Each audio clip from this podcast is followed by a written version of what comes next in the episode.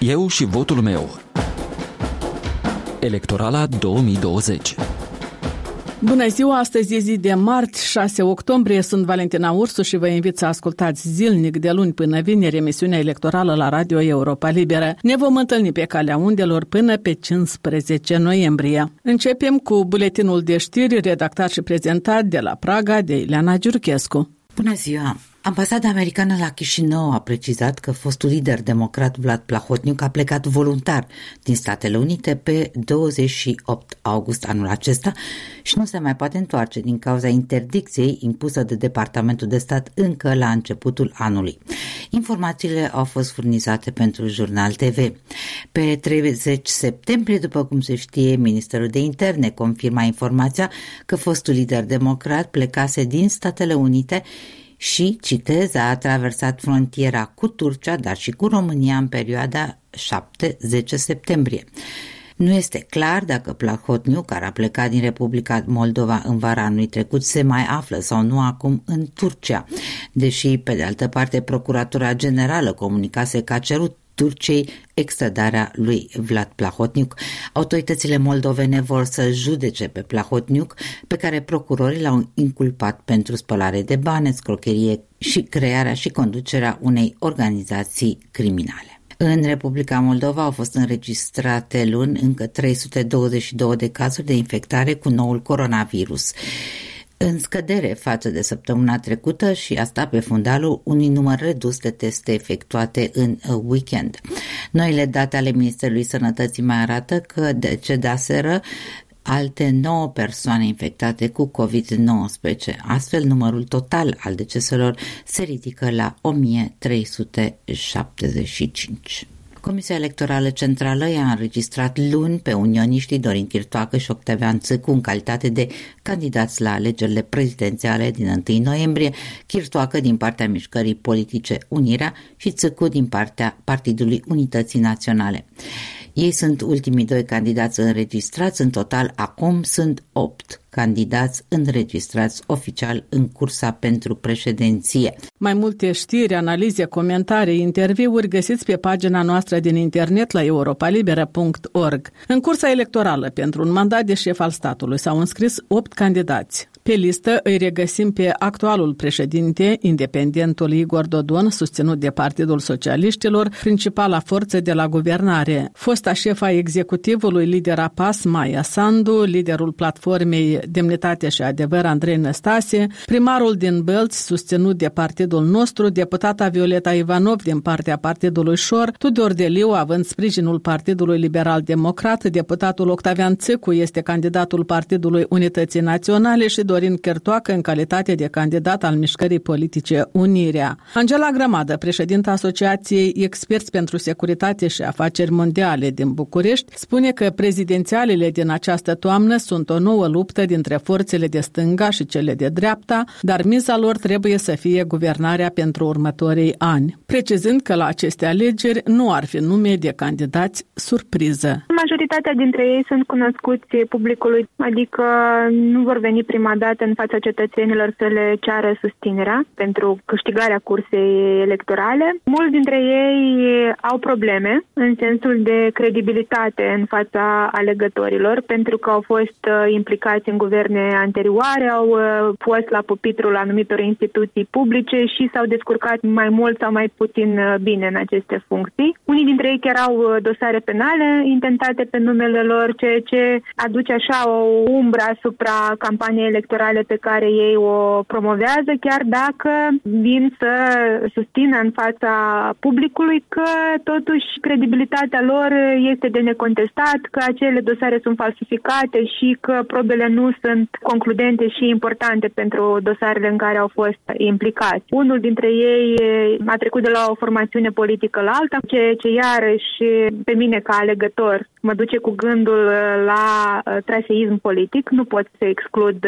această opțiune. Atunci când fac o alegere sau când iau o decizie, cui dau uh, votul meu, cui ofer încrederea și suveranitatea mea. Și unii dintre ei au făcut foarte multe promisiuni în campaniile electorale anterioare, dar pe care nu și le-au uh, onorat chiar și după obținerea unei victorii în, uh, în fața concurenților electorali. Și aici mă refer chiar la Igor Dodon, care în prezent este uh, șeful statului. Dar cum vi se pare repartizarea lor pe eșichierul politic de centru, de centru-dreapta, de stânga, de centru-stânga și dacă e să credem sondajelor, totuși cetățeanul își va da votul pentru politicianul cu viziuni pro-ruse, pentru politicianul cu viziuni pro-unioniste, pentru cel cu viziuni pro-occidentale? Din ce am văzut eu din numele celor opt candidați pentru această cursă electorală, totuși este puțin mai aglomerat pe eșichierul de dreapta, pentru că acolo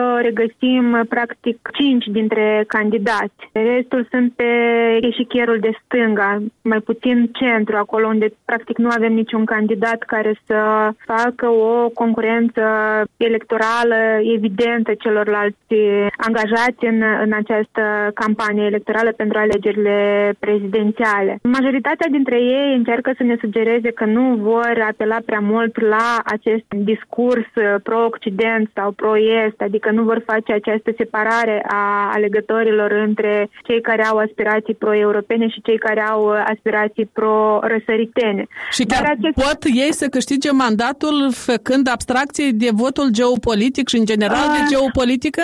Problema e că eu nu cred că ei nu vor uh, include aceste obiective în campania lor electorală. Până la urmă vorbim despre o alegere a șefului statului, o persoană care are în atribuțiile sale formularea obiectivelor și intereselor naționale de politică externă. Deci nu poți să faci abstracție în platforma electorală, în obiectivele electorale pe care le urmărești, să formulezi inclusiv mesaje geopolitice. Deși prioritatea în acest moment moment ar trebui să fie pentru toți transformarea internă a Republicii Moldova, în sensul că este nevoie de acțiuni concrete, un plan de redresare a economiei, politici sociale, exact măsurile de care au nevoie locuitorii din Republica Moldova. Dar asta nu înseamnă că votul geopolitic nu va fi prezent în această campanie electorală și va fi exclus cu desăvârșire. Pentru statele vecine, România și Ucraina, contează cine va ajunge să fie următorul președinte al Republicii Moldova. Cu siguranță că este un lucru foarte important și spun asta nu doar din raționamente de a avea un parteneriat stabil cu autoritățile de la Chișinău, Vorbim foarte mult despre securitate regională. România este stat la frontiera Uniunii Europene și are obligațiile de a contribui la siguranța acestor frontiere, la o mai bună interacțiune între beneficiari de politici europene și nu numai, adică locuitori din Republica Moldova și locuitori din România, prin încurajarea celor schimburi economice în apropierea frontierei. Vorbim despre securitate și siguranță națională națională, adică dacă se extinde criza în Republica Moldova, cea generată de pandemie și nu pot autoritățile de la Chișinău să gestioneze această criză, atunci responsabilitatea se transferă parțial și la autoritățile române, în sensul că vor trebui să fie mult mai atente ca să evite o extindere pe teritoriul României prin Republica Moldova, adică acea transmisiune comunitară a infecției. Interviul integral cu experta Angela Grămadă îl puteți găsi pe pagina noastră de internet la europalibera.org. Comisia Electorală Centrală a decis constituirea 139 de secții de votare în străinătate care vor fi deschise în 36 de state unde se află cetățeni moldoveni. Aici ar trebui să voteze cel puțin 60.000 de alegători care s-au înscris prealabil pentru alegerile prezidențiale din 1 noiembrie. Printre acești votanți e și profesoara Stella Profiri, care de aproape 20 de ani muncește în Italia. în această 30 octombrie, că o să țin minte toată viața, 17 ani de zile. Și în acești 17 ani de zile a crescut interesul față de situația social-politică de acasă? S-a menținut? Mereu, din partea mea mereu. Unii mă mai critică, dar nu pot să devin indiferentă. Pur și simplu nu pot. De ce? Nici eu nu-mi explic uneori. Și ce importanță au aceste alegeri prezidențiale fixate pentru data de 1 noiembrie pentru cei din diasporă? Sunt diferite păreri. Sunt uh, multe doamne care te cunosc, care vor merge la vot, care foarte mult țin pentru totuși să meargă pe parcursul ăsta european, să încerce cumva să se agățe Moldova, dar este și foarte multă indiferență. Cum s-ar explica și indiferența? Dezamăgirea. Și înțeleg, eu cunosc persoane care patru ani în urmă, când a fost ceea ce a fost, cu alegerile, după asta n-am vorbit cu persoanele doi ani de zile, adică de atât că eram foarte supărată, fiindcă nu merg la vot, fiindcă nu votează, fiindcă nu ne interesează și te rog frumos să terminăm discuția. Dar apoi te trezești cu aceleași fețe. Cum ar trebui să fie acea persoană care aspiră la această funcție supremă în stat noi nu putem să alegem doar din simpatie sau doar din interesul buzunarului fiecăruia, fiindcă așa se fac alegerile. Și asta nu se face numai în Moldova, asta se face pretutindeni. Italia tot e cu probleme foarte serioase la momentul dat. Și trebuie să fie persoane care într-adevăr sunt pregătite. Dar ei tot promit, dar apoi nu fac. Dar de ce nu fac? Fiindcă și omul de rând, noi cerem dreptate, dar noi, la rândul nostru, o dăm. Noi suntem onești, nu, noi ne supărăm, o facem pe victimele, dar de acolo cerem ca cineva să facă. Și asta cred că ăsta e rezultatul. De ce noi ne aflăm în impasul ăsta? Corupția, ca să lupți cu corupția. Nu trebuie să te corumpi. Dar ca să nu te corumpi, tu trebuie să ai condiții.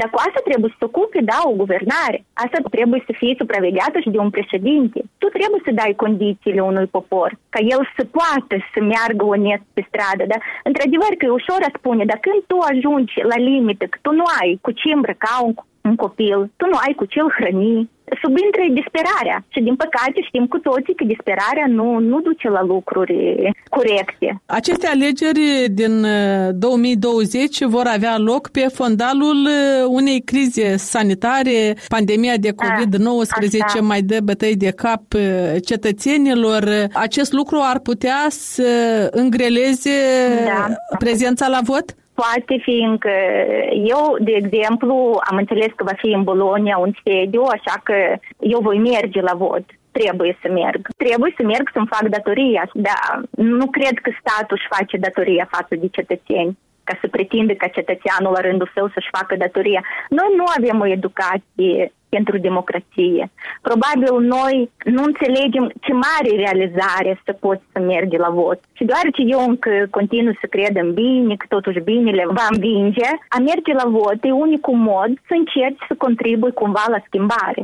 Eu merg, eu îmi dau votul meu, încerc să aleg parcursul european. Dar eu nu sunt sigură de asta. Chiar și dacă va fi ales și va ajunge. Asta e dezamăgirea, asta e de a nu merge cu inima plină, fiindcă în toți acești ani nu se văd schimbări. Da, ai reușit să te înregistrezi în prealabil la secția de votare? Eu sunt deja înregistrată, adică am încercat anul ăsta din nou, dar am văzut în automatic, eu sunt deja înregistrată din 2016. Și o să mergi de acasă echipată cu mânuși, cu mască, cu pix, cu de toate? Mm, da, le-am deja toate. Aici noi deja suntem uh, destul din, uh, după ce am stat uh, aproape două luni închiși în casă, noi deja suntem toți încetuță cu dezinfectante. Mănușile nu au fost scoase, dacă la drept vorbim. Dezinfectante, oricum te strădui să menții destul, pe cât posibil distanțele.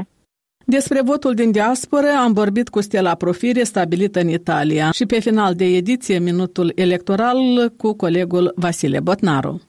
Mai ansărs am văzut pe internet o hartă din care puteai afla în ce an femeile au obținut dreptul de vot în diferite țări ale lumii. În Statele Unite, bunoară, femeile au început să meargă la votare în 1920. Cu trei ani mai devreme, bolșevicii acceptaseră egalitatea femeilor cu bărbații în materie de drepturi electorale, odată cu canadienii. China a lăsat femeile să voteze în 47, iar India în 1950. Mai tot continentul african le-a lăsat pe femei să se apropie de urnele de vot pe la jumătatea secolului trecut. Ce vreau să vă spun cu asta? Oricât s-au luptat femeile, dreptul de a vota le-a fost acordat de bărbați, legislatori, judecători, filozofi și scriitori. Astăzi, după aproape un secol sau nici un secol de la dobândirea dreptului de vot, e la discreția femeilor cum să-l tălmăcească ca pe un cadou, ca pe o blană de vulpe polară, ca pe o mașinoaică scumpă, dăruită în schimbul docilității și dependenței, ori ca pe o modalitate de a curma iremediabil gândirea misogină ce mai țâșnește pe la noi ca mustul printre doagele hrentuite. Aici se încheie emisiunea noastră. Valentina Ursu vă mulțumește pentru atenție. Ne auzim și mâine la ora 13, eu și votul meu, o emisiune electorală pe care o difuzăm zilnic la prânz. Aici Radio Europa Liberă.